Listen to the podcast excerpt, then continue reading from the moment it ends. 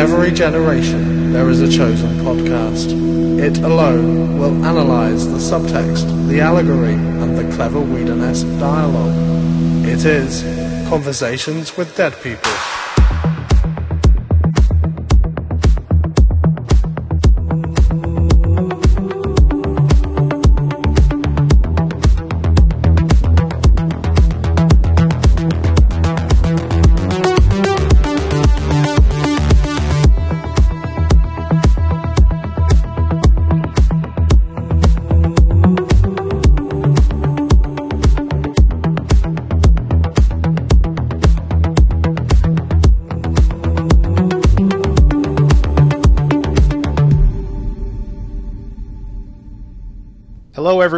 Welcome to Conversations with Dead People. I'm your host, Paul Smith, and each week, give or take, I'm joined by guests from the worlds of fandom and academia, authors and educators to discuss two to four episodes of Joss Whedon's critically acclaimed series, Buffy the Vampire Slayer, and its spin off series, Angel.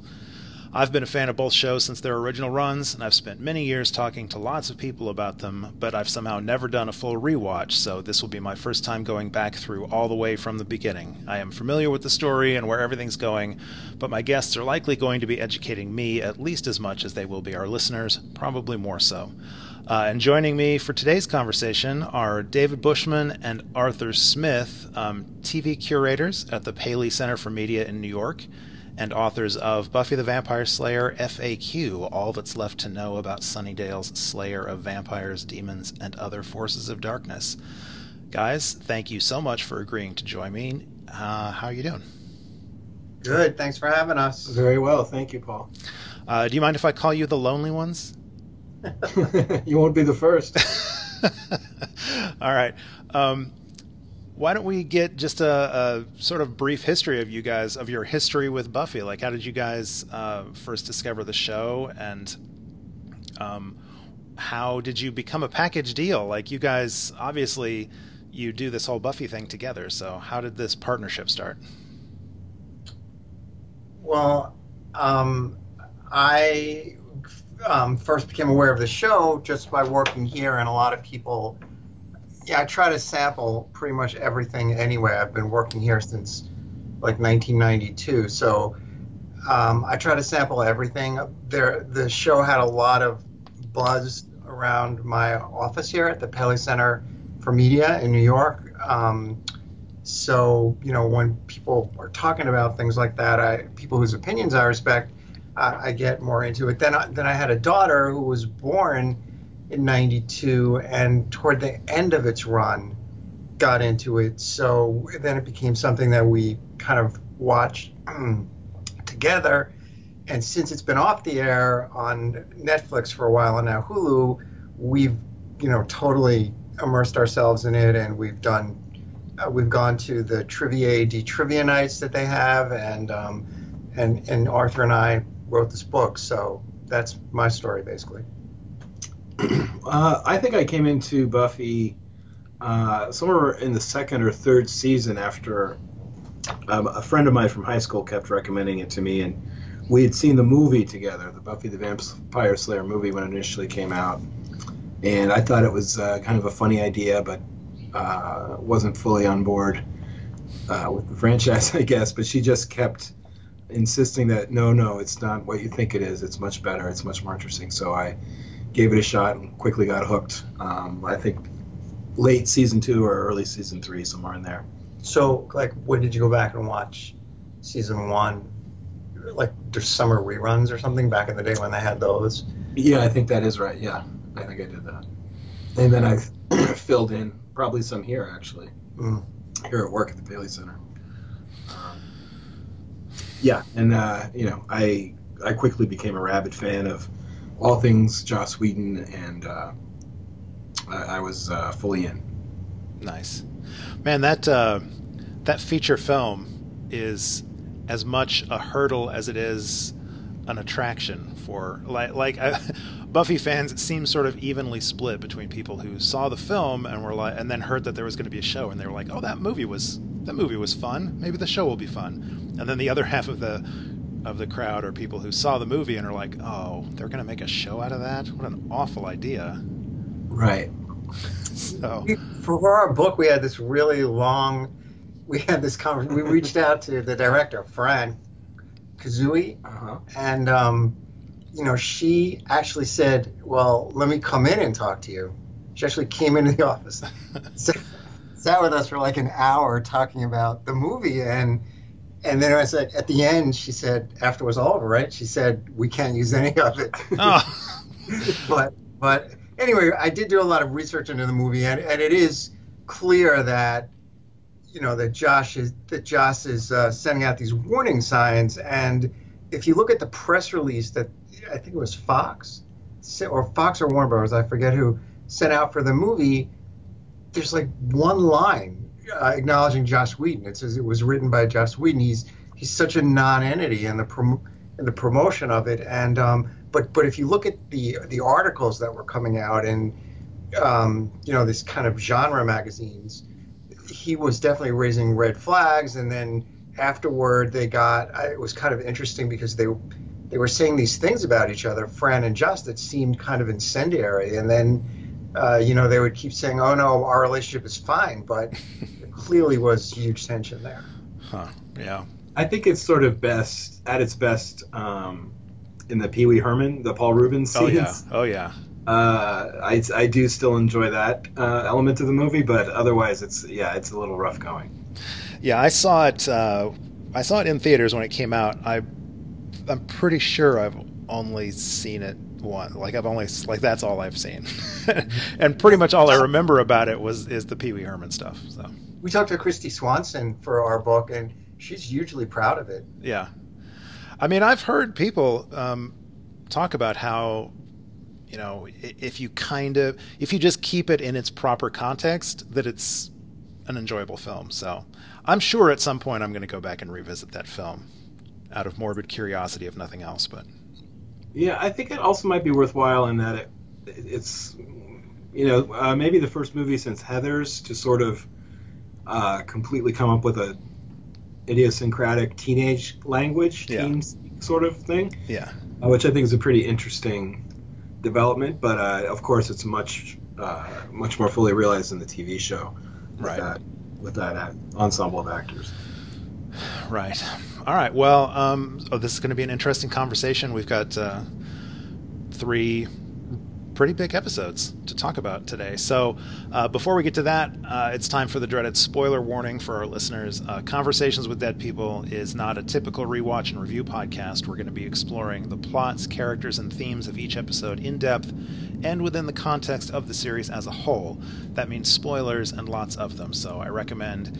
If you haven't already watched Buffy the Vampire Slayer and Angel the series all the way through at least once, you press pause on this podcast now and go do that.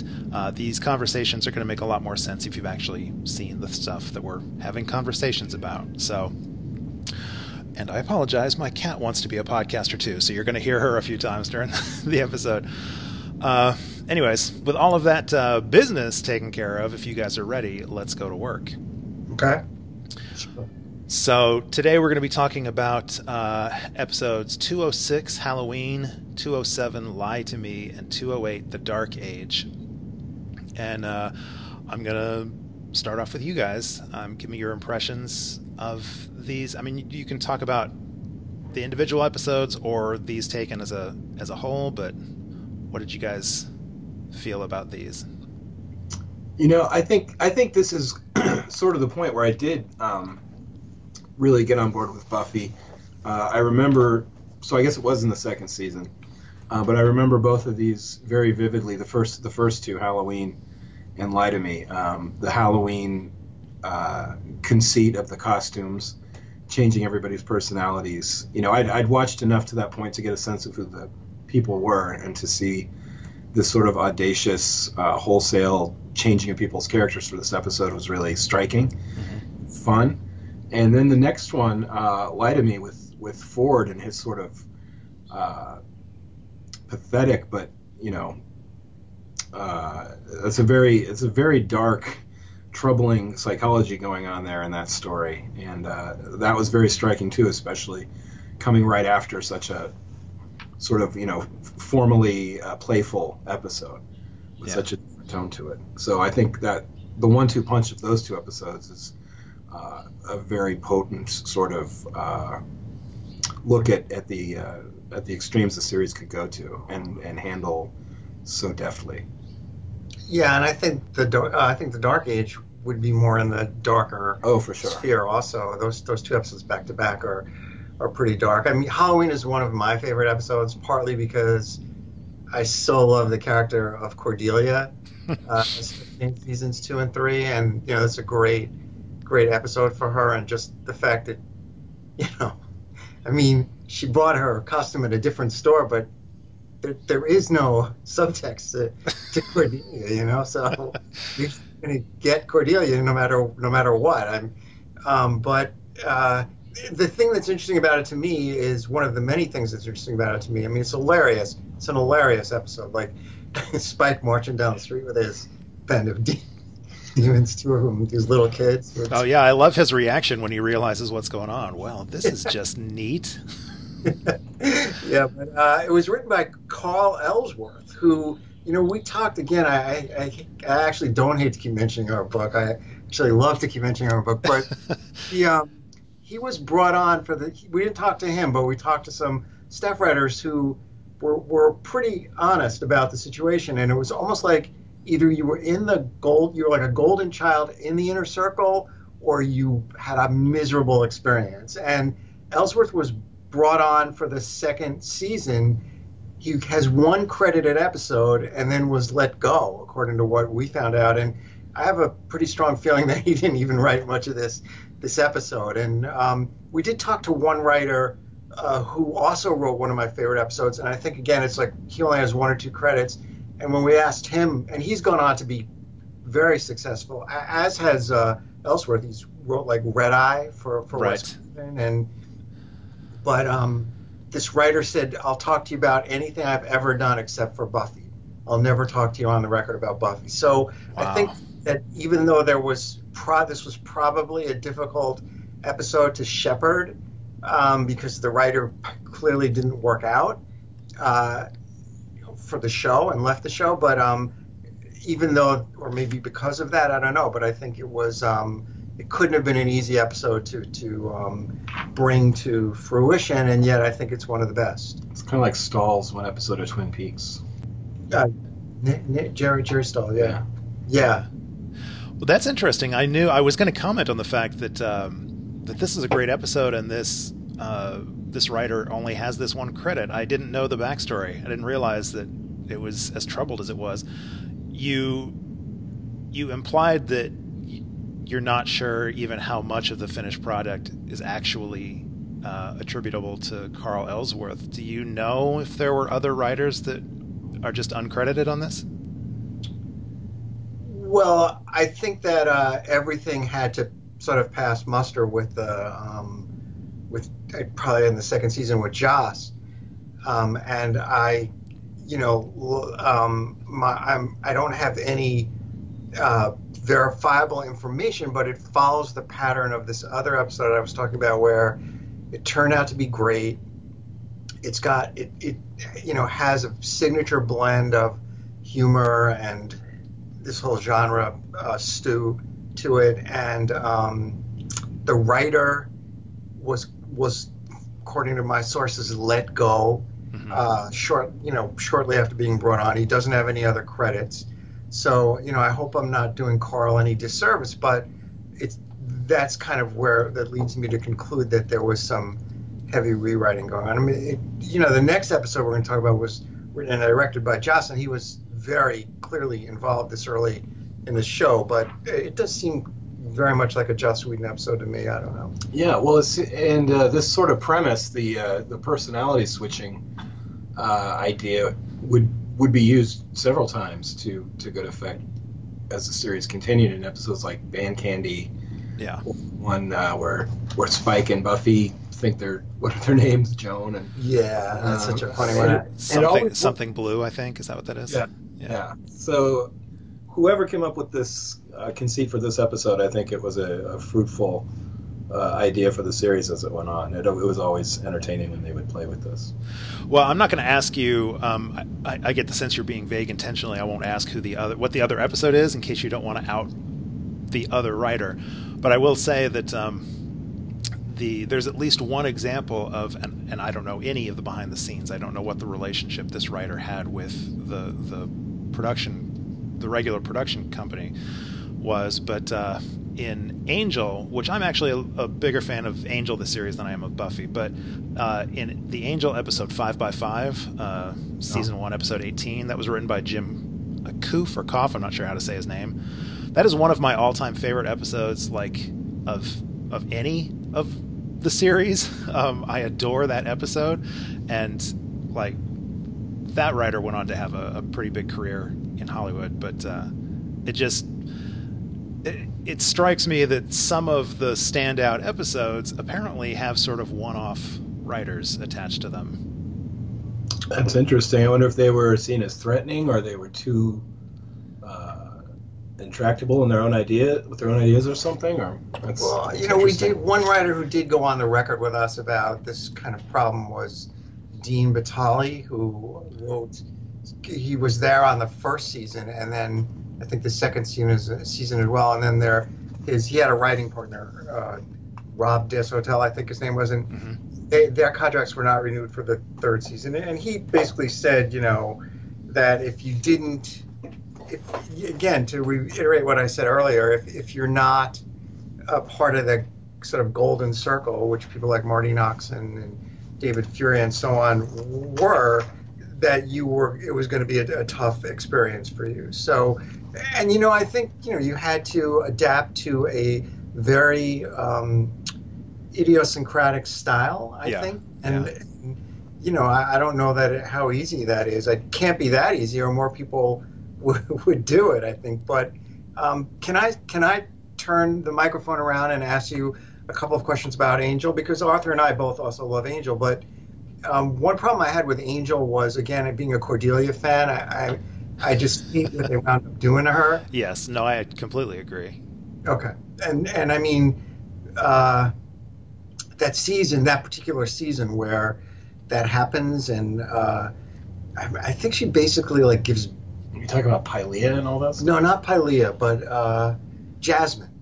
Oh, that, four. just yeah. Season four. Yeah.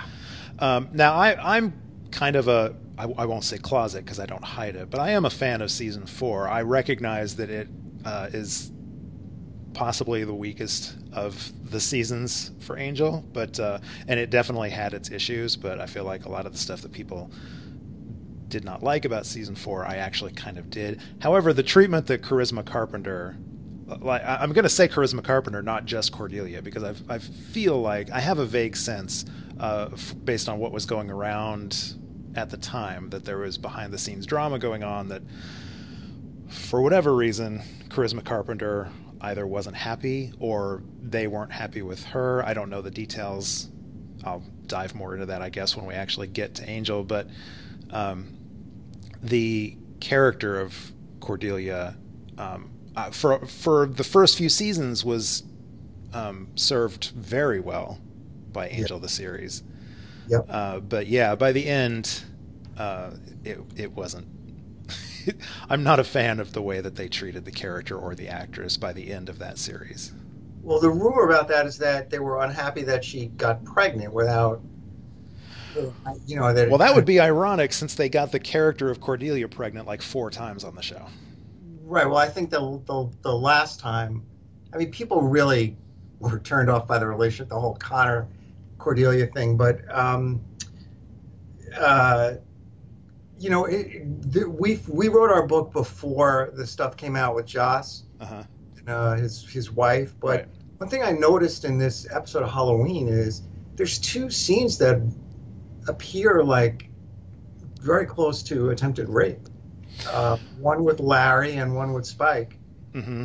Um, well, on a on a previous episode of the podcast, I talked about uh, the pack, the episode "The Pack," uh, where a he was possessed by a hyena spirit, but Xander, who is a character that I have some issues with, uh, actually attempted to rape Buffy, and they make a joke out of it in the episode. They actually call it out. Buffy refers to him uh, attempting first degree sexual assault, and by the end of that episode, they kind of play it off as a joke, and it, as far as I know, that goes unremarked upon for the rest of the series run, despite the fact that other characters who attempt similar things are not granted the sort of pass that Xander got for that. Well, there and there's another thing where um, you remember when uh, Buffy and Willow are it's early days in college, and and Spike uh, escapes the initiative and he attacks Willow. Right. But because of the chip, he's unable to um, Function. function, and the whole the whole thing turns into a very clear sexual metaphor Yeah.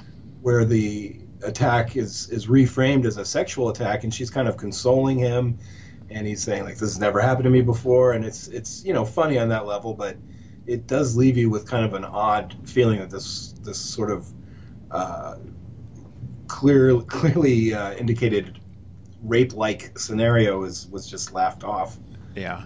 as a bit. Um, I've kind of avoided.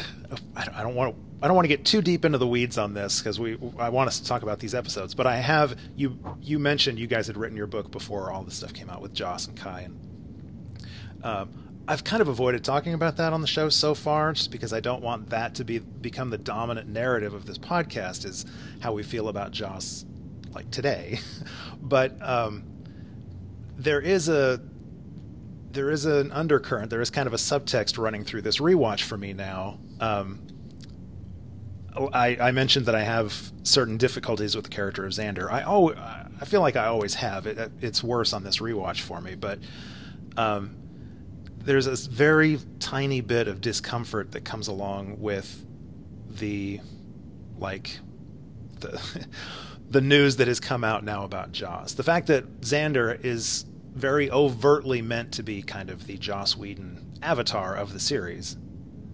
And there are certain behaviors and attitudes that Xander displays that I guess some people would now be uncomfortable if like they remembered that Xander is kind of meant to be the Joss Whedon of the show. Right. Yeah, I love Xander. He's he's one of my favorite characters. He's so funny. Uh, but yeah, he's he's not very nice to Anya. He, he treats Right. her horribly, um, right. Yeah. especially as things progress. And he does have a you know troubling whiff of the you know nerd rage, men's rights, uh, you know nice guy in quotation mark, friend zone Yeah. resentment guy, Yeah. uh, which is, you know, in this in this year, uh, increasingly uh, a bad look. Yeah.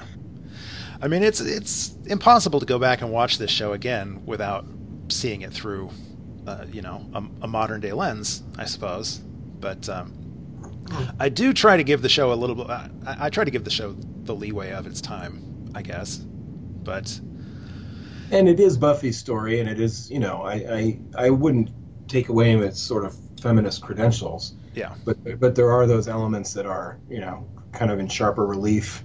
Maybe now that we know more things, and uh, yeah, there's a little bit of disappointment. Uh, Um, just to to continue treading water here for a couple more minutes, um, I'm interested in what you guys were talking about the when you're ta- when you were talking about the difficulty that sort of one-off writers were having uh, getting into the ensemble, the writers' room or whatever.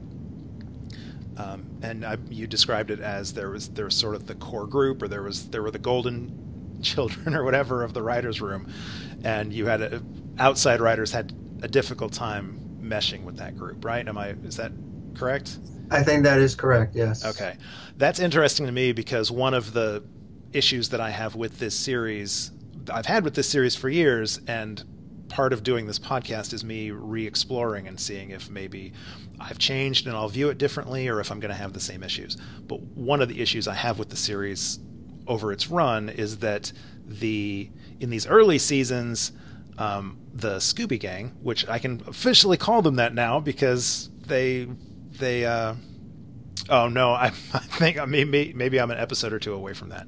Anyways, who will eventually become the Scooby Gang? Our heroes start off the series as the outsiders. They're the nerds and the the ones that are are bullied or picked on or whatever. They're the ones that are you know excluded from the reindeer games of the rest of the cool kids. Mm-hmm. And as the series progresses, they develop their own core group of cool kids. They become the cool kids, and they increasingly exclude other people on the outside, like specifically people like Jonathan and, and the characters that go on to become like the nerd troika and um, they some of that is understandable and some of it is like characters are allowed to be flawed they should be flawed to tell interesting stories and so on and so forth but i struggle with it a little bit as the series heads into later seasons the fact that you know xander used to be um, used to hate the fact that he got bullied by people like larry or whatever uh, and and part of his core identity was that he got cut out from you know participating with the cool kids in school. And he grows up basically to be one of the cool kids who excludes others and keeps people on the outside. Right. Well, I mean, I think, you know, again, you can kind of look forward to uh, things like Gamergate, you know, where this uh-huh. sort of, um, we're the outsiders, but that's because we're smarter and more special.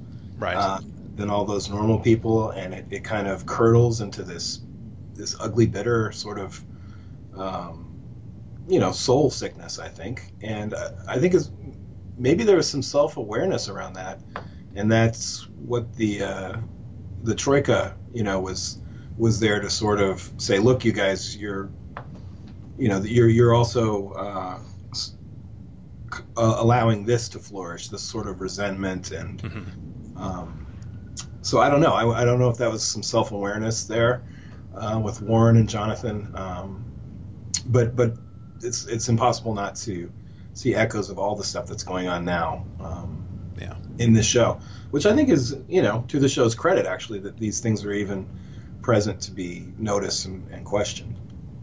Yeah. No. Absolutely. Absolutely. Um.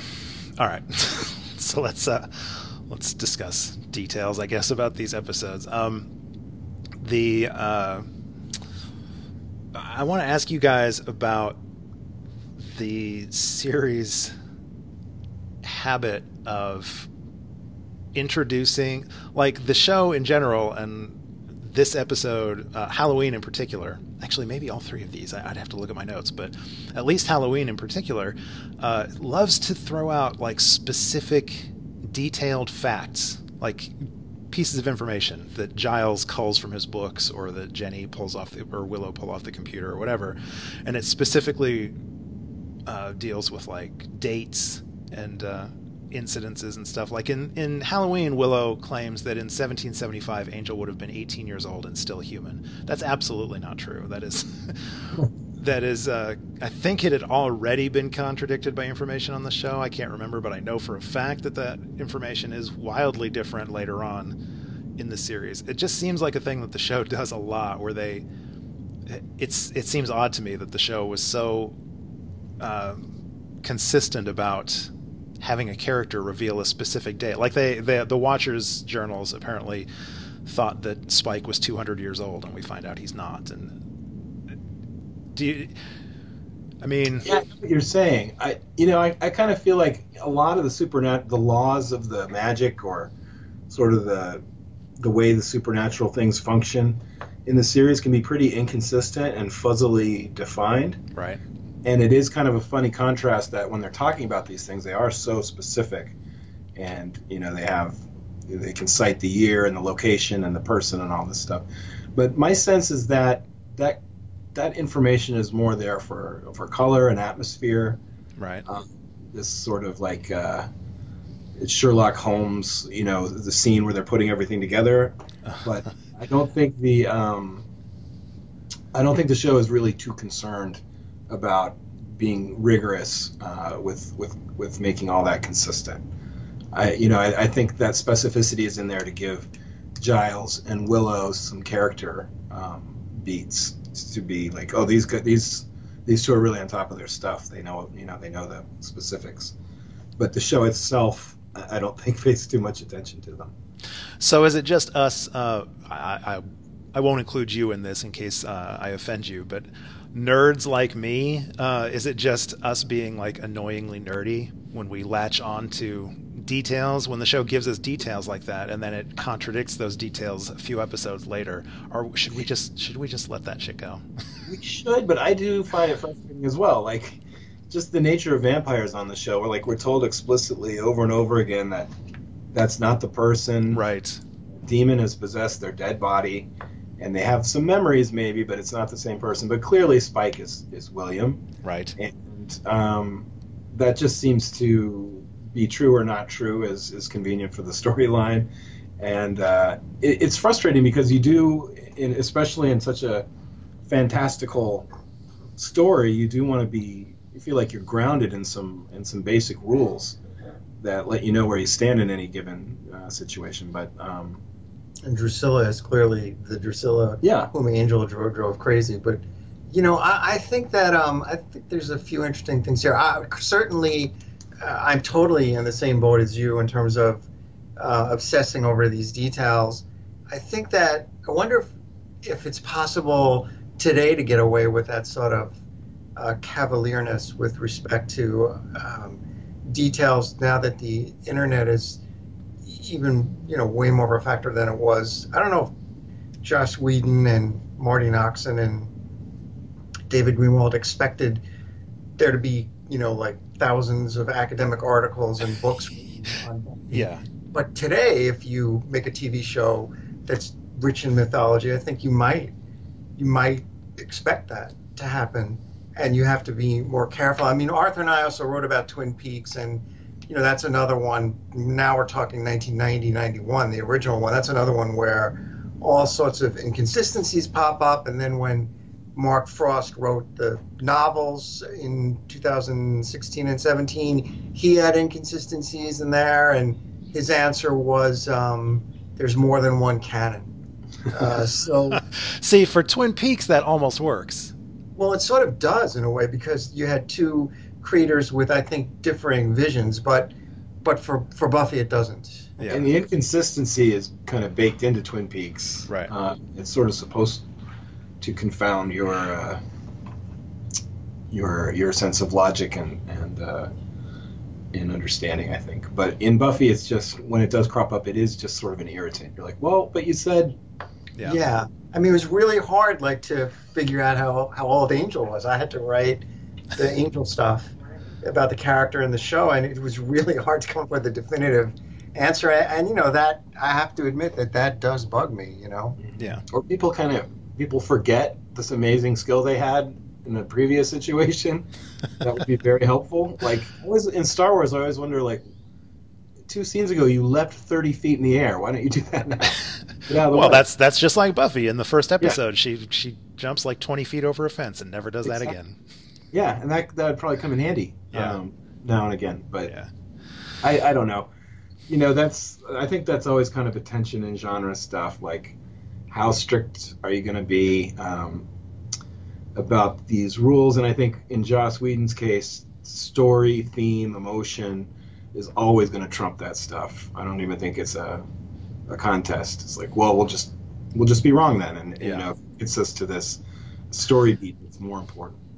Well, personally, uh, for myself, I would say that the inconsistencies between dates and ages and stuff like that for characters, I, I let that stuff go a lot more than I do the inconsistencies about like what is a vampire and what what is a soul in Buffyverse, since that stuff seems for for uh, for storytelling purposes and emotional purposes, that feels much more important to me across the series, and it is so like inconsistent and. They, Well, I don't know if this makes any sense, but one way I started to think about it was sort of like uh, some people take religion uh, as to be all metaphor and parable that get at actual truths. uh-huh. So I think maybe you could look at it like, oh, a vampire isn't the person anymore; it's a demon that's taken their body. That's maybe not a literal thing. Right. Maybe it means that that this change has so altered the person, is so uh, relieved them of any inhibitions or or Conscience, moral yeah. or moral structure or consciousness that it might as well be a Yeah. demonism. You know, maybe if you can look at a lot of the uh, of the ideas in that way, where the, the, these things that these old grimoires they're reading say things like this, maybe those are books are using sort of more metaphorical language. I don't know. No, I like that. I like that. I don't know if I'll be able to cling to that for every episode going forward, but I will certainly try. Um, We do we can. right. So let's talk about Robin Sachs, uh, uh, Ethan Rayne, who we finally. Um, I had actually forgotten it took this long for this in the series for him to pop up. I thought he was earlier than this, but um, we finally get Ethan, and I want to. Well, I want to get your guys' opinions on Ethan, a character that we're going to see. I think a couple more times. I don't think this is all we get of Ethan, right? No, he's he's in the Dark Age, and he's also in Band Candy. And Okay, he, okay. And he comes back when they're in college and turns Giles into a demon. They have a wild Yeah, idea. right. yeah, He's actually he's big big uh, player in the comics too. Oh man, the comics. Okay. Um, uh, well, I, just, I want to before I get your takes on on Ethan Rayne, I just want to praise Robin Sachs uh, for being one of the very few actors capable of making like a made-for-TV evil Latin incantation actually sound convincing. There's there are countless examples, not only on this show but across television, of people reading like Latin spells or whatever, and almost without exception, they just sound goofy. But Yeah. in Halloween, that he genuinely sounded like he knew what he was doing. Like I expected some stuff to actually happen. You know those those British actors have that training. They can That's they it. can pull off that theatrical nonsense. I think better than most American actors. I guess that's it. So Ethan, what do you guys think? What do you think about Ethan? Ethan is hilarious. I mean, uh, you know, even you know subtle things like when uh, a demon breaks into the room and he takes Buffy and puts her in front of him, and uh, you know, what nobody comments on that. He's j- just, you know, he's a very he's. We talk about all these inconsistencies. I think he's a very consistent character in that he is uh, basically craven and um, you know very self uh, possessed and um, But he's fun. Like, oh absolutely whenever he shows Yeah, up, something yeah. fun happens. He's too. he's and fun and funny. He's Yeah. funny, and um, you know, I mean, I love the fact that he's this link to Giles' past and a different time in his life where he was a different character whom you know they're all all the Scoobies are so convinced that they know who Giles is and and you know he, Ethan is like this this link to um, a much darker time in his life and sort of proof that he was more dimensional than than they had thought. But mostly I, I just like him because he's funny. I would really like. I know that there was talk at, at some point of a, a Giles series Yeah. as a sort of Buffy prequel uh, project, and I would love to see young Giles and young Ethan uh, their their misadventures as you know punk rock magicians in, in the '70s in England. I think it'd be a lot like Constantine, but I think it would be great. That that would be amazing. I know in the comics, which are a whole other a whole other thing, but I know in the comics, uh, Giles has been de-aged back to Yep. childhood. But anyways, um, After after he's killed, right. bring him back. Yeah. I I basically in Magneto. that's right. Yeah, yeah, exactly. Um, yeah, I haven't read a bunch of the comics. I read uh, season eight of Buffy and was not a huge fan, and basically quit that. And I read the uh, Angel and Faith series, which is where um, I believe at one point the storyline of that was Giles had been killed and Angel was on a quest to bring him back. I believe that's, That's right. Yeah. yeah, Because Angel killed him. Right. yeah. Um, Uh, they, they've said themselves that, that season eight was somewhat of a mistake in that they suddenly had all this room to play with. They could do flying cars and and that they they got away from the core of what the show was about, which is relationships. mhm. And um, and so they themselves say that you know they were so seduced by this freedom that they that they sort of lost sight of, of what the show is. There's still some good stuff in it, though. I mean, season eight, you know, the big deal is uh, Buffy's sexual orientation and her, and the fact that, as long as we're talking about spoilers, that Angel turned out to be this evil, the the big bad, really. Yeah, that that man, I super struggle with that. When that happened, Yeah. I threw my hands up and I was like, I'm I'm tuning out. I'm done.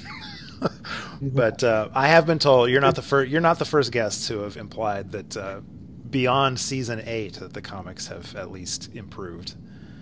Uh, you know, I, I, I don't love the comics, and when I stopped writing the book, I stopped reading them at least temporarily. One thing that I that I don't love about the comics, and I saw it a little bit in Halloween, and it was not something that I was conscious of at all in any of my previous uh, watches or re-watches, is that you know Buffy can be very um, what's the word I'm looking for? Very self. Uh, how, Arthur is a, is a wordsmith here, so I'm not sure what you're going she's, for. she's, she's just very self sort of pitying uh, Yeah. at times, very self indulgent, and um, I, I like her so much better when she's not like that. I mean, this is not a brilliant thing that I'm saying because everybody hated Dark Buffy uh, in season five, right? It was season five with the Double Meat Palace, and um, after the mom dies, and um, so. But you know, like I like her so much better when she's just uh,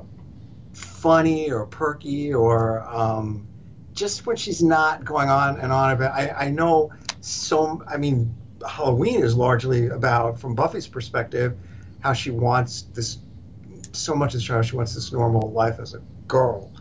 Um, but you know, I think that it sometimes gets overdone, and it's a turnoff for me that that and and you know, like I think you know she um you know I think so much of her relationship with Willow is really there's even an episode where she apologizes to Willow because she had not been attuned to what Willow was going through. I can't remember. I think No, that might have been in season four. Well, there's also season two when she comes back from uh, Yeah. Melee and she's very alienated from everyone. Well, she takes uh, the news of Willow and Tara's relationship Yeah. very badly. Yeah, She's very yeah. kind of judgmental and uh, cold about it. But I think, you know, I think with Whedon, though, one thing I admire about him is I think that is irritating in the short term, but I think the payoff is over the course of the series. There's an arc to her development that really pays off, where it all makes sense. When you get to the final season and she's this seasoned, uh, you know, compelling, charismatic leader that you absolutely believe has this strength and resolve. I think it's it's earned by following her through those early um, self self pitying days, which would be completely normal for someone in her position to feel through her dark despair and kind of existential I give up and her death and rebirth. I think it all is it pays off uh, for the Buffy we get in the end, like the truly fully realized hero. And I think it's kind of a in, incredible uh, discipline that that Whedon showed by not always having her be what we what we might want her to be. I, lar- I, I largely agree with you on that. I think it's uh, it absolutely is a strength of this show and of Joss's work in general that uh, he allows his characters to be flawed and damaged and to to not always be the perfect heroes. Um, and you know, it is a journey from the first episode to the last.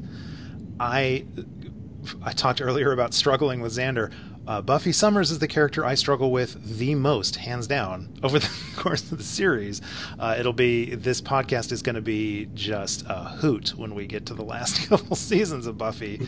Um, I, uh, my guests are going to really have to have some patience with me, but um, I would say that uh, there. Um, David, let me let me make sure I'm getting the voices correct. David, I think you were the one talking about the uh, sort of s- self-indulgence or whatever of Buffy, correct? Yeah, yeah, Yeah. it was me. Um, I, I feel like she definitely grows over the course of the se- series, um, and there is a payoff at the end. However, um, much more on this when we actually reach that point of the series to discuss on the podcast. But I believe there is an intense, there's a very specific and very, very intense, and for me, impossible to ignore hypocrisy to a certain, a certain aspect of the way that the series ends, and Buffy, the character in particular. Um, how how she rounds out the series. So I don't know. Uh, I've said that spoilers are okay, but I'm trying to be vague. I don't I don't know if I want to start that conversation right now. But I think we should cut her some slack because, after all, she's she's a poor deluded girl in a mental institution. Well, that's all this. So that's true. That's true. I This this is actually all just a story being told by uh, by. Um, is it? Oh shit! Is it Jonathan? Is he the one in Storyteller? Well, I think yeah, Arthur was referring to normal again. Yeah, I know. I know. Yeah. Yeah. But you know, uh, speaking of evolutions, uh, um, you know, Buffy does uh, go through that evolution, and she goes, she hits the, you know, the, the whole season with Spike. She hits like the depths of despair. So there's a great arc. There's no question about that. Uh, but the couple of other uh, characters here, uh, who I think, again, in, in Halloween, you sort of see them in a way that most appealing to me.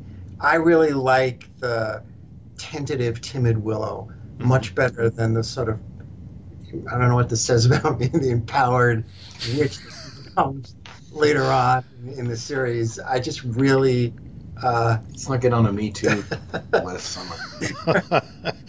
and also Co- Cordy. You know, I just love her as this. Um, I mean, even in the first few seasons of Angels, before she has a relationship with Connor, uh, you know, she's she's growing, and and I miss as she should. I mean, you know, uh, she goes through some tough things, and but uh, you know, I miss that sort of sol- solip- solistic Solipsistic. Solic- solic- I can't say the word. Uh, bitch, you know, that she was, and I just think she she was. Uh, I think they're in fine form in Halloween, both Cordy and Willow. I mean, Will Willow's line, like um, she couldn't have dressed like Xena. That's like one of the great lines. Yeah. Uh, yeah, that is great. Well, there is kind of in any series that goes on long enough that has vivid characters. I, I call it mashification, where Winchester will come on and mash and be this hilarious, officious snob, and by the last episode, he's soulfully teaching the natives how to play symphony or music, like because you know the character, you know those actors, I guess, and the writers are like, well, let's let's really there's another side to this guy. Let's Spike. yeah, I mean that that paid off, but but a lot of times, you know, the uh, e- either the the character traits get amplified to the degree where Homer Simpson becomes so stupid he can't understand how he gets dressed, or they kind of like, well, they're a sweetheart down deep, and Yeah. you know. So I think that that kind of happens, um, unfortunately. Well, just to mention, and we can uh, sort of transition past Halloween by talking about this, I guess. Uh, uh, we already talked about Ethan and his past with Giles, and how we're, we get a Halloween begins our discovery of sort of the the uh, deeper shades of Giles than anything we've gotten before. Um, it's interesting. I, I, I want to posit that perhaps Giles gets the not the most. Uh, by most, I mean not, not the farthest reaching or most shocking character development over the course of the series, but maybe the most sort of uh, comfortably satisfying. I don't. I don't know where I'm going with this. I feel like the Giles that we've known up to this point, giving him uh, this sort of dark uh, moment in his past, uh, and then certain other sort of darknesses that are added to him as the series goes on. By the end, I feel like Giles is very, very satisfying. He's had a very satisfying character arc for me. I agree, and I I think uh, if Xander is is Joss Whedon's sort of avatar in the series, and I think Giles is his who he wishes he could be. I think Uh-huh. that's where he projects his his uh, ambitions and his you know his sort of idealized image of himself. Uh, so I think it, it is kind of interesting to see Giles get cooler and cooler and see all these things sort of pay off for him as things go along. Yeah. Yeah, you get huge insight insight into Giles in, in Restless, the Yeah. dream episode, where you sort of see how he, I think, in many ways struggles with his identity as a watcher and the things that he's had to sacrifice uh, in order to um, be that. Uh, the uh, musical career, uh, wife and child. Um, so yeah, I mean, there's great there's great depth to him, and um, he's um, you know he's he's I, I agree. I, w- I would say that that's a good point that Arthur makes about uh, him being a, a I'm sure they're all aspects of, of Joss, but Yeah. but he, yeah, Like the Tweety genius, who's secretly also a ladies' man, rock and roller, Yeah. dangerous Yeah. guy. That's a little, that's a little fishy. I mean, I love the character. He's actually my favorite character in the series, but he is kind of a wish fulfillment So- figure, I think. Paul. Now that you know Arthur's favorite and my favorite character, who's your favorite character in the series? At this point, or or just as a whole? Oh, uh, as a whole, I would say. Uh, well, it, it's this might be a little unfair because a lot of this comes in Angel the series, but uh, it's it's a tie probably between Faith and Wesley. Ah, I was gonna say Wesley is is a contender for me. Well, Yeah. yeah, Wesley's, but Wesley's all Angel, really. Well, he's funny in Buffy, but he's Yeah, but he's like in like what? How many episodes? just a few. in? Yeah, and he's Yeah. just so one-dimensional, but he is hilarious. I Mhm. mean, that actor is great. Uh, Of the main, like of the main core Scooby Gang, um, I, it's it's got to be Willow. Like uh, of the primary characters, Willow's absolutely my favorite. I feel like on first airing, initially Xander was probably my guy, but gradually, like I fell out of love with him, and I'm struggling with him even more now. But Willow is pretty consistently my favorite of the the main group. That's interesting because I love her too, but it could be argued that she kind of made the worst transgressions in terms of violating Tara's mind and Yeah, but for some reason the like the fact that these characters do terrible things isn't necessarily what I hold against them. It's the way that the character gets to that point. Um, so the early seasons Willow is absolutely adorable and precious to me, and her. We could consider it a form of sort of character assassination. What's done to her in later seasons and the things that they have her become, but um, that doesn't like ruin the character for me the way other you know developments that some of the other characters go through uh, threatened to at least. So I think maybe a lot of that's down to Alyson Hannigan's. it might of- be. She's so emotionally transparent. Like she's just, it's impossible not to empathize with what she's going through when you're watching. Yeah. Yeah. Uh, so lie to me. Moving into the zeroing in on the second episode here. Um, I love, I love it anytime that episode title sort of just directly speaks to what the heck you're watching, and um, not only is this one of those episodes where a character gets to say the name of the episode, which is always fun, but Mhm. it's also like lie to me. This this episode is all about like practically every single character in this is either keeping secrets from or telling uh, straight up lies to like all of the other characters. And in fact, could almost make a case that the episode itself is, I'll use air quotes, dishonest, uh, it, because it the, it openly mocks the idea of sort of the Anne Rice subculture of vampire fans, Mhm. while also completely leaning into the gothic romantic aspect of vampires. Like it makes fun of it at the same time. Uh, Angel is the the leading man sex symbol of the series, and Spike and Dru are so clearly the gothic romantic uh, vampire trope. Right. Yeah. There's definitely having your cake and eating it too there. Yeah. But uh, anyways, what would you what you guys think about Lie to Me? Well, a few things. First of all, the the the, the scene at the beginning is really scary with Drusilla and, and the boy. Yeah. Um, but that is another case of Buffy. Like, she sees Angel with Drusilla and she goes into another one of her self pitying. Uh, just like in Halloween, I think. Was in Halloween? It's the one where she might have been lied to me also, where she's supposed to meet him at the bar and he's with Cord- Cordelia. And same thing. I mean, she, she sees him with another woman and it's like, they're just, you know, automatically she's feeling sorry for herself. Um, what one thing I, I like about this episode, I think you made a really good point about the sort of theme running through it, not just in with Ford's um, presentation of who he is, but you know, uh, Willow's keeping secrets from Buffy, uh, and so on. And um, but I, I really like the Angel Willow interaction in this Mhm. episode, which is not very. You don't normally get a lot of that. So I really like sort of seeing get like that scene where he comes to her house and she's you know all nervous and she's wearing her little fuzzy slippers and uh, that's you know I, I that's one thing I really enjoyed about this episode.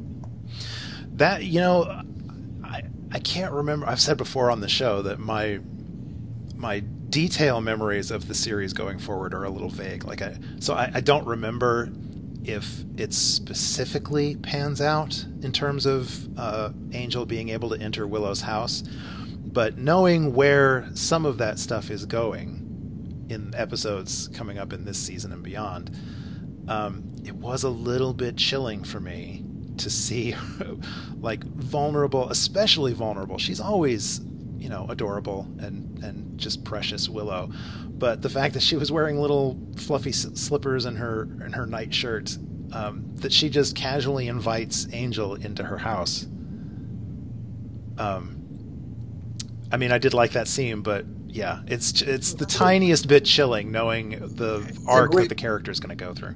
It's a great point. You do wonder how much how much foreshadowing they're doing because again, when you look at the arrival of Dawn, Yeah. there's this whole theory that they were foreshadowing it for quite a while, and um, with even with just comments that that people made. So you're right. The first time you saw that um, episode, you would have thought very little of her inviting him in, as she does. She has Yeah. no hesitation about it at all, and it's not going to be many more episodes before that whole situation becomes a lot more fraught. Um, what did you think of Lie to Me? Um, I thought it, I, you know I really liked this one. I, I I found it what Ford was really up to to be really chilling for some reason. Um, just the the depth of self delusion that he had sunk to, uh, and you know again I think it's sort of playing into this.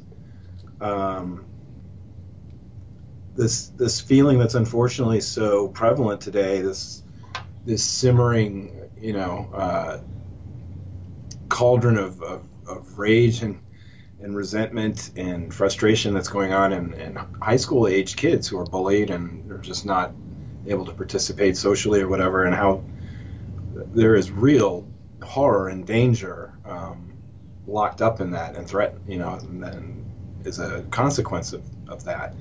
And um, you know, this Buffy is, is unparalleled in using metaphors to, you know, horror genre metaphors to get at truths of adolescent feelings. And I think this is a, a really striking example of that. hmm Um, there's the scene when um, uh, it's at the I can't even remember if it's ever named in the episode, but it's called the Sunset Club, I guess, where all of Yeah. the wannabe vampires hang out. And uh, the scene towards the end when Buffy uh, locks all of the vampires in, and uh, Ford is the only human that's left inside Yeah.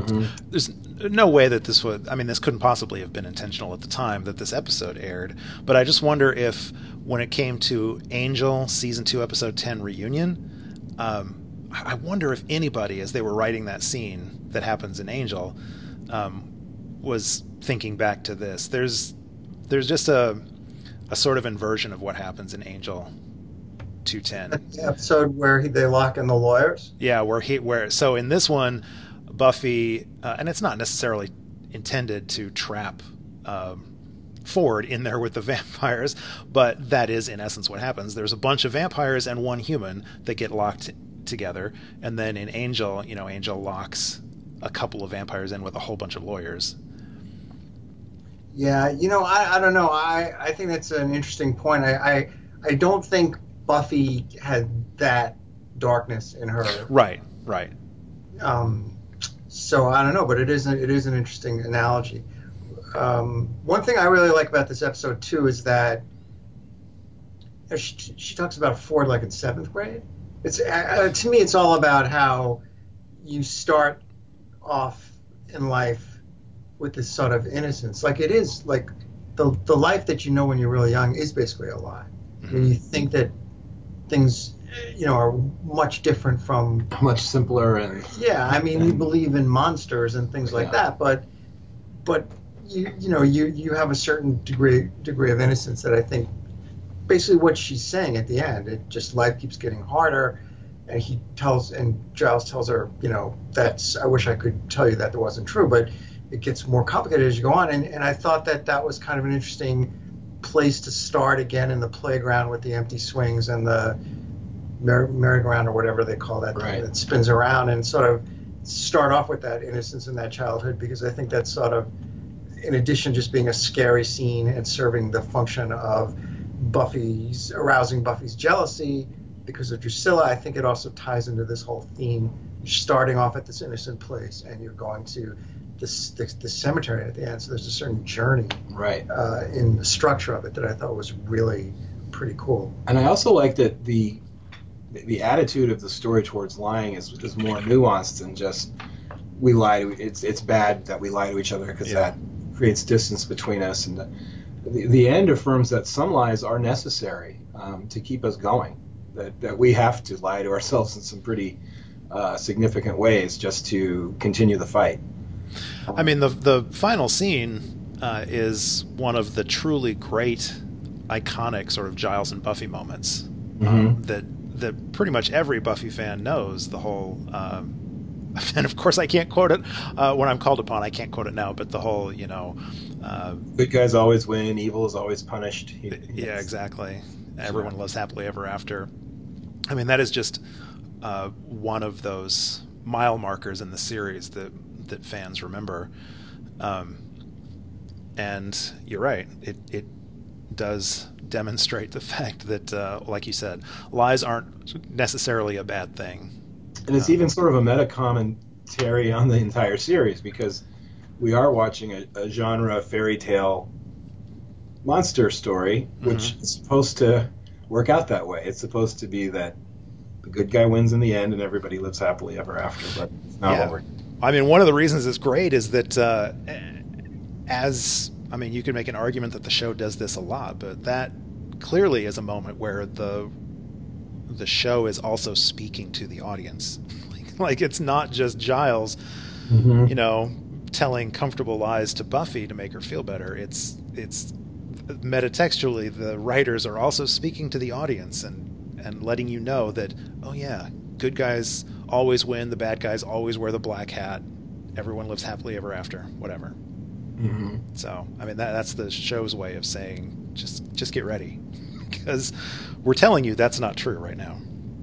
Yeah, that's. I mean, you know, whatever you want to say about Joss Whedon in light of stories that have come out, I think it's that respect for adolescents' intelligence and ability to sort of grasp um, more than we think they can these these difficult truths about life that um, I, I think you know is one of the is one of the greatest legacies of the show.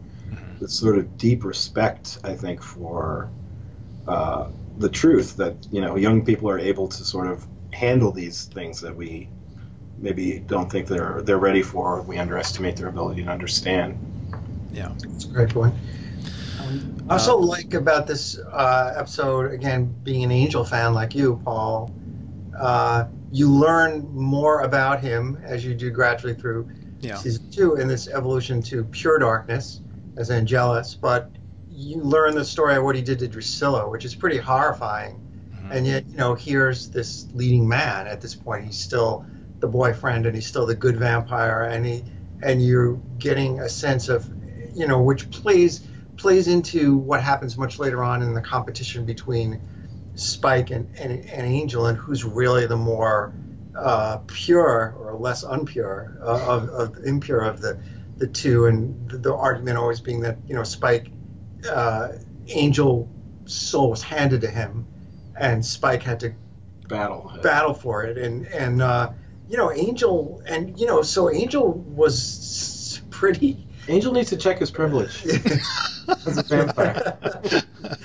but but at this point, you know, we're still he's still being presented as like the quiet. Uh, he's the romantic lead in this Yeah. show. Here we are finding out these really horrible things that that he did. I mean, torturing, not just killing her and and turning her, but torturing her first, and then We also find out that Giles was yeah, no great shakes and Yeah. got somebody. Yeah. Well, I, I was gonna say this is the this is the second episode. I, all three of these episodes are pretty dark. Um, this is the second episode in a row that features us getting, um, you know, a, a, a more detailed look at the dark, hidden past of a character that we're meant to identify with and and love. It's not quite as shocking when you learn this stuff about Angel because he is a vampire, I suppose. But still, like you said, he's the romantic lead, and uh, But it kind of interest it raises the question, uh, maybe in an interesting way, like, well, who who can we forgive? How how bad is the sin before we can't say that he's changed and now we, we like him, you know? Or That's like the whole argument that they have on the hilltop yeah in the Christmas episode, where he he's saying his weakness was as a man, and and she keeps saying, you know, we we all make mistakes, you know. we don't know, like rampage through China, killing, raping women, but uh, but you know that is, I think he has, I think he has as much problem with that as anybody, hmm forgiving himself. Oh, Yeah. absolutely, absolutely. Yeah.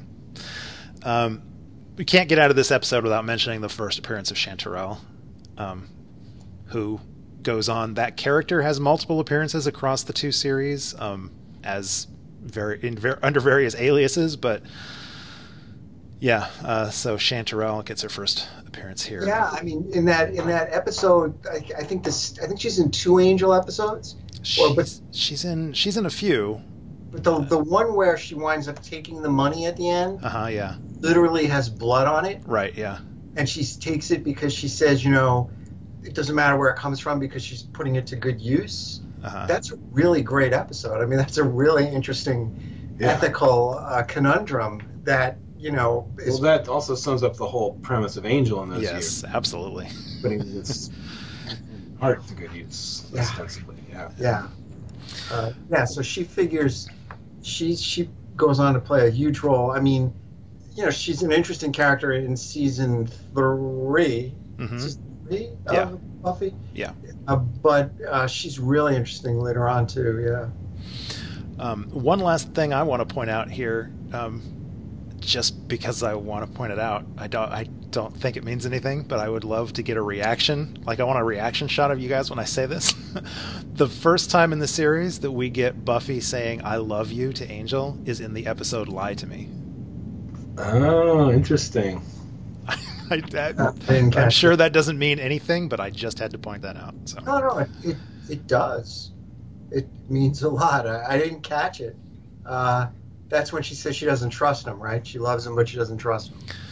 Ye- um, yeah, I guess I guess she says that. Yeah, he he pointedly asks her. He says, "Do you? Yeah, yeah, yeah. yeah. Do Yeah. you love me?" And she's like, "Yes, I love you." So yeah, I think that's right before he tells her what he did to Drusilla. right, yeah, Yeah. yeah. Um, okay, so speaking of dark, I guess if there if there's nothing else specific about um, "Lie to Me," although we should, I'll just mention that Ford uh, is played by.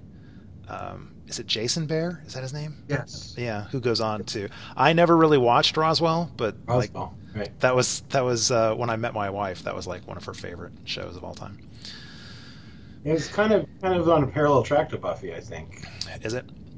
I mean, it, it yeah, it's, It's fandom and stuff like that. Yeah. yeah, yeah. I never really watched it either. Um, all right, so Appleby is really good on uh, on Unreal. Oh yeah, yeah. Uh, so the Dark Age. Um, what uh, what can we say about the Dark Age? Uh, all the darkness comes home to roost of these three episodes.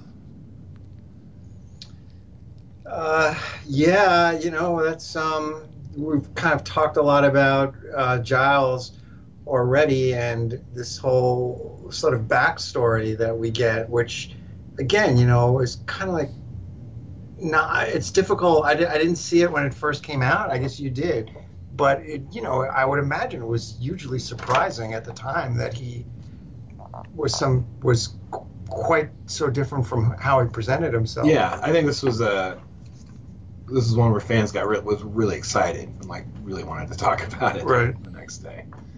I do also love. I think Giles and Jenny uh, in this episode are, are really funny. The way she uh, har- harasses him over his Yeah. sort stuffiness and repression. Not that I know anything about that. But, I uh, They have really good chemistry. yeah, they do. Yeah, they Ah. have they have amazing chemistry. I, I on a previous podcast talked about the fact that the character of Jenny was introduced just as a like she was meant to be just a one-off, but um, her the chemistry between Anthony Stewart Head and Robia LaMorte was powerful enough that they were like, we got to bring this character back, and I'm so happy that they did, and I'm so heartbroken that heartbroken that uh, Yeah, that they thanks a lot, did. I'm, Well, again, that's so that's so awesome, though. That, Yeah, of course. He did that. And, um, he, here, uh, it, she she seems to have all the leverage in this in the relationship right now. But once they find out who she really is, she's she's her she totally changes. She's like she's suddenly almost like uh, she's a character who you feel sorry for uh, instead of being this person. who- Well, it's funny because we talked about the golden circle and being on the outs, and yeah, and when That's we see her on the outs, it's a very yeah. vivid sort of example of that feeling. I always felt, you know, while we're talking about that I always felt that Buffy was like so. This shows my bias, but I always felt like Buffy was so mean to Cordelia that, that instead of it being the other way around, you know, that she never gave her a break. I mean, she never accepted the possibility that uh, that Cordelia. That might be game recognizing game. I think it might be a sign of respect that you don't give Cordy a break.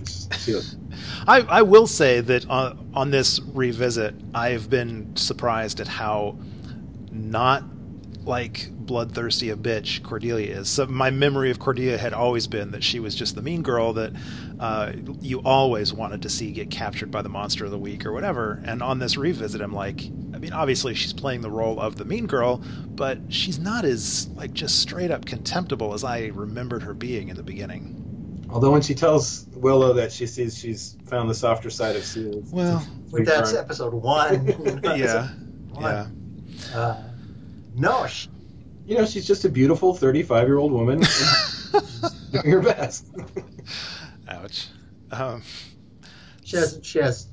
I, again, I put this in the book that David Greenwalt once said that he was going to um, write a have a coffee table book called The Wit and Wisdom of of, Cord, of um, Cordelia Chase, and I think it's I can't which is the it's this one, The Dark Age, where she's complaining about her park her spe- her traffic ticket. She says Yeah. it was a, it was a one way street and I was going one way. that's right. That's right. Um, It's going her way. so uh, that's true of of Cordelia all the time. Um, yes. a, a little more about Jenny. I've been I, I just because I cannot stop being fascinated by this. The way the character was introduced, um, like we find out later in this in the season that she is actually sort of directly tied. Her story is directly tied to Angel, but prior to that, there's so many. I will call them clues, even though I don't think at the time the writers necessarily knew what they were doing. But there are so many clues, so many ties between Jenny and Angel.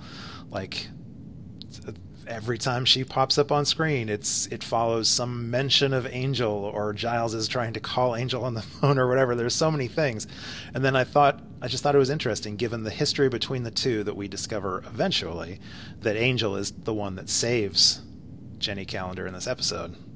Mm-hmm. Um, we can't figure out how old Angel is, and her name is Calendar. dun dun dun. I'm sure that means something.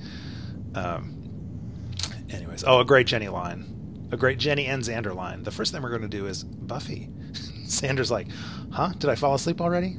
Right. It's That is fun. That is a funny line. a little bit creepy, but it's all right. It's funny.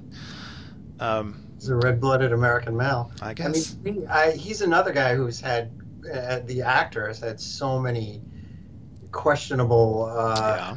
things in his life that sort of it's, sometimes it's hard to to uh, to look, view the actor discreetly from the from the character. But I will say that um, I was doing a Buffy podcast for a while and with Scott Ryan, my colleague, and we went to WhedonCon last year and we interviewed him, Nicholas Brendon, and he is he's hilarious. He's really funny. Great funny and, and was very nice and accessible and I, I recently had uh, Teresa Fortier on the show, Yeah. And um, who she is. I, I was fascinated by the fact that she is absolutely not a Xander fan. She is patently not a Xander fan, but she clearly adores Nicholas Brendon. Like they work together all the time. So She arranged the interview for me. Yeah. Oh, there you go. There you go. Do you want, uh, just out of curiosity, do you want to name drop the podcast that you did? Is it still available? Uh, it was called Big Bad Buffy Interviews. It's still out there. We we were interviewing people from the show. Okay. So we did, uh, you know, D- David Fury. We did about ten of them, and one of them we did was uh, was was we went to um, we did a roundtable at WhedonCon where we had a bunch of people from the show on it. So, uh, Awesome. yeah, And you said that's still out there. I'll. Uh, it it is. I mean, then those guys came out with you you know about that oral history that Mark Altman and Ed Gross came out with, and then we thought yeah. It's like the Woody Allen joke about how like somebody went went to him and said they wrote a book called Great Expectations, and he read it and he said it was a great book, but Charles Dickens already wrote it, so there's really no point. so that's kind of there's no point to the oral history anymore. yeah. Well. Uh, well, I'll, I'll uh, if I can find a link to that, I'll Thank you. I'll put a link in the show notes. So, um, all right. Uh, so what what else do we get here? Lots of lots of darkness for Rupert Giles. Um, let's see. I'm scanning over my notes. Um, oh yeah. So in uh, episode 103 in the in Witch from the first season, you know, there's the and I called it out when I was discussing that episode. Giles claimed outright that he had no experience with spellcasting or any of that stuff, Uh-huh. and obviously, um, that is not true. Um, so you gotta wonder how much of how much of Giles' initial presentation is an act because by season four or five, that stammer and that that embarrassed sort of uh, you know I, I can't even I can't even think of what to say. I'm just so you know scandalized and it's kind of all gone. yeah, Uh, he doesn't clutch his pearls quite as often in later Exactly. seasons as he does. Yeah, Yeah, and he sort of like starts wearing these like you know, crew neck, loose sweaters instead of jackets and stuff. Um, but yeah, so I wonder if, if we could just infer that he he was lying, or you know, he's he's really presenting a false front at that stage, like he's completely constructed this kind of helpless fuddy-duddy librarian persona to get as far away from Ripper as possible. Okay, that's interesting. Do you think that that is? Um, you say he's lying, or it's possible that he's lying. Do you think he's lying to himself? Like, I mean, so this persona that he's created, at least in part, do you think it's for his own benefit to remove himself emotionally from where he used to be, or is he is Yeah, putting on a front for other people so they don't suspect he used to be like that? I think it's it's probably a mixture of both. I think he's deeply ashamed of his past and what happened to what was his name Philip? Was that the one who Yeah. No, no. Philip was the one who actually comes. Right, right, right. Uh, I forget the guy's name. Yeah. but anyway, I think he's he's very ashamed of his his past, and so he does this like I don't know how consciously, but this 180 in terms of personality and presentation, and um, that kind of makes sense to me. Yeah. Um, it's not not just the darkness uh, that he's got in him, but I think one of the one of the more interesting reveals is that um, you know bookish, uh, he, even his diapers were tweed. Uh, Giles dropped out of school, like had a promising educational future at Oxford, and uh, he dropped out of school because he was bored with the the study curriculum and uh, and you know fled to London to get away from his destiny as a watcher. So even just like beyond the the fascinating darkness of he used to they used to summon demons just to get high. I think it's interesting that Giles of all people dropped out of college. Right. Well, see, it kind of makes sense to me where he was this, you know, brilliant young, uh, kind of wild guy with a, you know, thirst for the dark side and danger, and uh, you know, he, he's reckless and this terrible thing happens, and so his reaction is to go 100% in the direction his his family wanted him to go in in the first place. Mhm. to be this professorial rule bound you know watcher who seemingly has no physical body but a tweed suit and a brain floating above it. You know like it, it makes sense to me psychologically that he would so completely embrace that image of what he was supposed to have been in the first place. And that that makes uh, you know that adds layers to excuse me yeah that adds layers to the way that we see him behave with buffy the way that he like wants her to to knuckle down and study the way he wants her to focus. Uh, and yet he's he he presents this front of being the by the book watcher.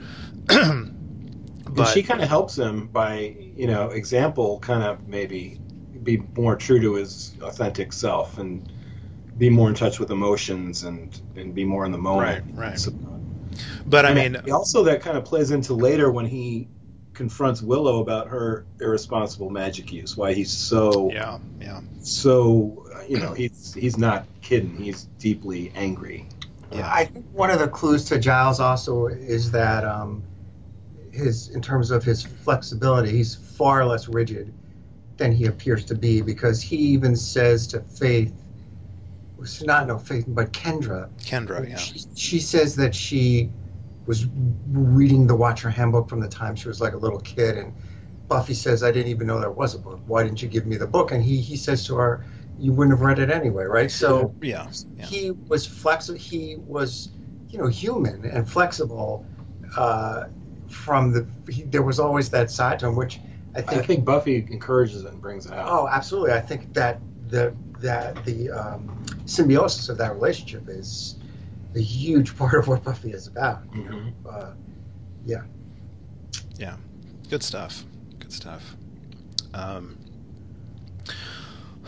let's see. Uh, I thought it was interesting that this is um, this is kind of a taste of things to come for the series because uh, up to this point, I feel like uh, the sort of the monster of the week, the demon du jour or whatever, tended to be like all about the metaphor. Uh, they they tended to be like the supernatural rubber or paper mache embodiment of whatever sort of growing pain or life lesson that our characters were meant to learn. And uh, in this episode, Eyghon is almost sort of incidental. Like there's not a lot, you know, there's not a lot of information about the character of Eyghon, and he really is just there to serve the character development of Giles. Um, yeah and I feel like more of that. Like the show never gives up its whole monsters as metaphor thing, but I feel like it becomes from this point on the show gets a little deeper into character than maybe it had previously. Well, I think that's another kind of payoff thing where, you know, a lot of people, when they're telling someone, uh, advising them to check out Buffy, a lot of people say, you know, season one's a little rough, you know, Mhm. get through season one, and season two, it really starts picking up. But I think the season one thing is necessary just to establish uh, the characters as they are, are first presented to us over that season, where we just become so accustomed to and fond of, you know, uh, Giles, the fuddy-duddy un- uncle professor character, Buffy the Valley Girl, Willow the Wallflower, that by the time we get to episode two, after we've seen them go through these paces and really gotten to to love who they are, now it's possible to start peeling that stuff back and and revealing that there are whole other aspects of them that we just haven't seen yet. I think that's true. I mean, I do think that there. I mean, so, a lot of people like that episode, the the pack, Mm-hmm. and um, the the one with the talent show. Uh, but a lot of people think those are really bad episodes. So I think that you're absolutely right that you need that character uh, development. But I think that there are some episodes. The the the, the, the teacher who is the praying mantis. And, that that that one's hard to defend. I, I upon this rewatch, I have discovered that there are things that I love about most of the episodes. Like the pack was a much better episode than I feel like its reputation. Uh, same thing for uh, the puppet show, which is the talent show one you were talking about. Uh, but man, teacher's pet. the one Well, the one that has the worst reputation is that beer. beer Yeah. bad. Yeah, But when we that's that's talked to four, Tracey? Forbes about Yeah. that. Uh, yeah, no, it's, it's definitely later. I don't know what season it is, but we talked to the the author of that, and uh, she actually doesn't hate it. Yeah. Yeah, Don't forget Inca Mummy Girl. yeah, yeah. Was that two or one? That's season one. I think. Yeah, so I mean, I think that's what people are complaining about with respect. It's kind of like Dollhouse, you know. I think their complaints about season one are justified. hmm Yeah. Well, I mean, yeah, like like you guys were just talking about, you can't like the, this stuff with Giles wouldn't there wouldn't be a payoff. The- the- It wouldn't mean anything if the character had started here. Not for that Right. demon dummy in season one that, that or that praying mantis teacher that payoff Giles never would. Well, I will. I will just reiterate. I, I talked about it on the podcast for that episode, but I will reiterate. I would love to see. I, I wish that Sid, the demon hunting dummy, had gotten a spinoff. I really do. Yeah. Well, Buffy's a weird show in that the more they reveal about the side stuff, as Yeah. much as I love Buffy and the Scoobies, I want a crazy True Blood HBO series about, you know, Spike, Drusilla, and Angel. Absolutely. And I want a series about young Giles and young Ethan, you know, casting spells and going to punk rock shows and you know getting in trouble in, in London in the in the 70s. Like every side thing seems like such a rich opportunity for an amazing uh, story to follow. They should have done Angel sidebar, uh, spinoff. Yeah. Uh, that would have been good. Oh, that would have been great. A lot left to say about him. All right. Um, well, was there is there anything else that you guys wanted to hit on that that we've skipped over? Anything else we have to say? Well, on Dark Age, I thought it was interesting that he asked her for forgiveness. Essentially, I, I don't know that he comes right out and says it, but he he's basically, uh, I think he says, "I'm sorry" or something of what he's done, and that reminded me of the scene later on where she, after she has sex with Angel, that she basically is apologizing to him, and he's telling her, you know, there's no need to apologize, and, And he says you have my support and my respect. yeah, yeah. And that's like the key It's a great scene. moment. Yeah. God, And then she goes, and she goes home, talks to her mom, or doesn't talk to her mom. Mhm. Does like that cupcake or something. Uh, yeah. So that I thought was kind of was kind of interesting. That it sort of evoked that for me. Man, Giles is a great character, and My favorite. and Joyce at this point in the series is not. we didn't get Joyce in any of these episodes, which is fine by me. I, I yeah. She's a, such a nice woman, though. she It's she's she's a, she becomes a wonderful character, and and she's got a hard road Once to she hoe. knows what's going on, it's Yeah. kind of it's kind of irritating that trope of like like Bewitched or Mr. Ed and like, well, this one this main character can never know the truth of the situation we're all in. That just drives me crazy. But yeah, That's a bad episode too, right? The one with the uh, where Buffy comes home and they have the party for her. With Right. That's a really bad episode. That's a choice episode. man. I like it in Halloween where Xander says, you know, because like I I dissected Restless again, hmm the book, and you know all these references to Dawn, and I'm convinced, like I'm so convinced there's a scene in Restless. I'm probably wrong, but I'm convinced of it anyway. There's a scene in Restless where there's a young girl at the ice cream truck. I think it's Xander's dream. Yeah. is the one with the um, sandbox. Yeah, I swear, I swore that that was um, Michelle Trachtenberg, and then I read that she was actually on set when they were uh, filming that. So, but anyway, Xander has a line in Halloween saying, "I'm taking a lot on faith here." hmm So I was automatically thinking, were they were they foreshadowing faith in season two? Probably. not, But it's fun to. and someone says, "Hey, do you want to see a trick, Mister?" Oh, look. Uh, that's this is just the fun of it, you know. yeah. Yeah. yeah. All right. Well, guys, this was uh, this was great fun. Thank you so much for both of you uh, making time to join me. Sure, it was fun for us too. Yeah. Thanks for having us. Um, I can't remember if I've got you signed up for future episodes. Uh, I should learn by now. I mean, this is the eighth episode of this podcast. You'd think I'd have the schedule up in front of me when I record, but I don't remember if you've signed up for previous ep- for future episodes.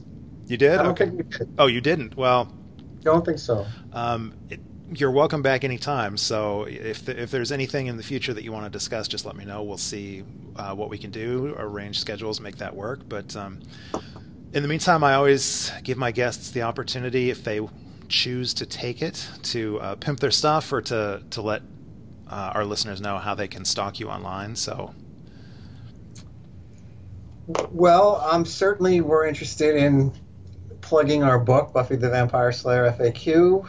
Uh, that's available um, in bookstores and also online. And it might sound like it's a trivia compendium or Yeah. something, but it's really not. It's um, it's much more like the conversation we just had. It's uh, Yeah, we did a lot of interviews. a lot of analysis and commentary and Yeah, Terrible title, but uh, yeah, we did that title. yeah. Don't know if that's- yeah. It's not terrible. I, I uh, in the show notes, I I try to link as often as possible to uh, the books that my guests have written or books that we reference in the episode. So I'll I'll provide a, a link to. Uh, I believe I've got an Amazon link for that.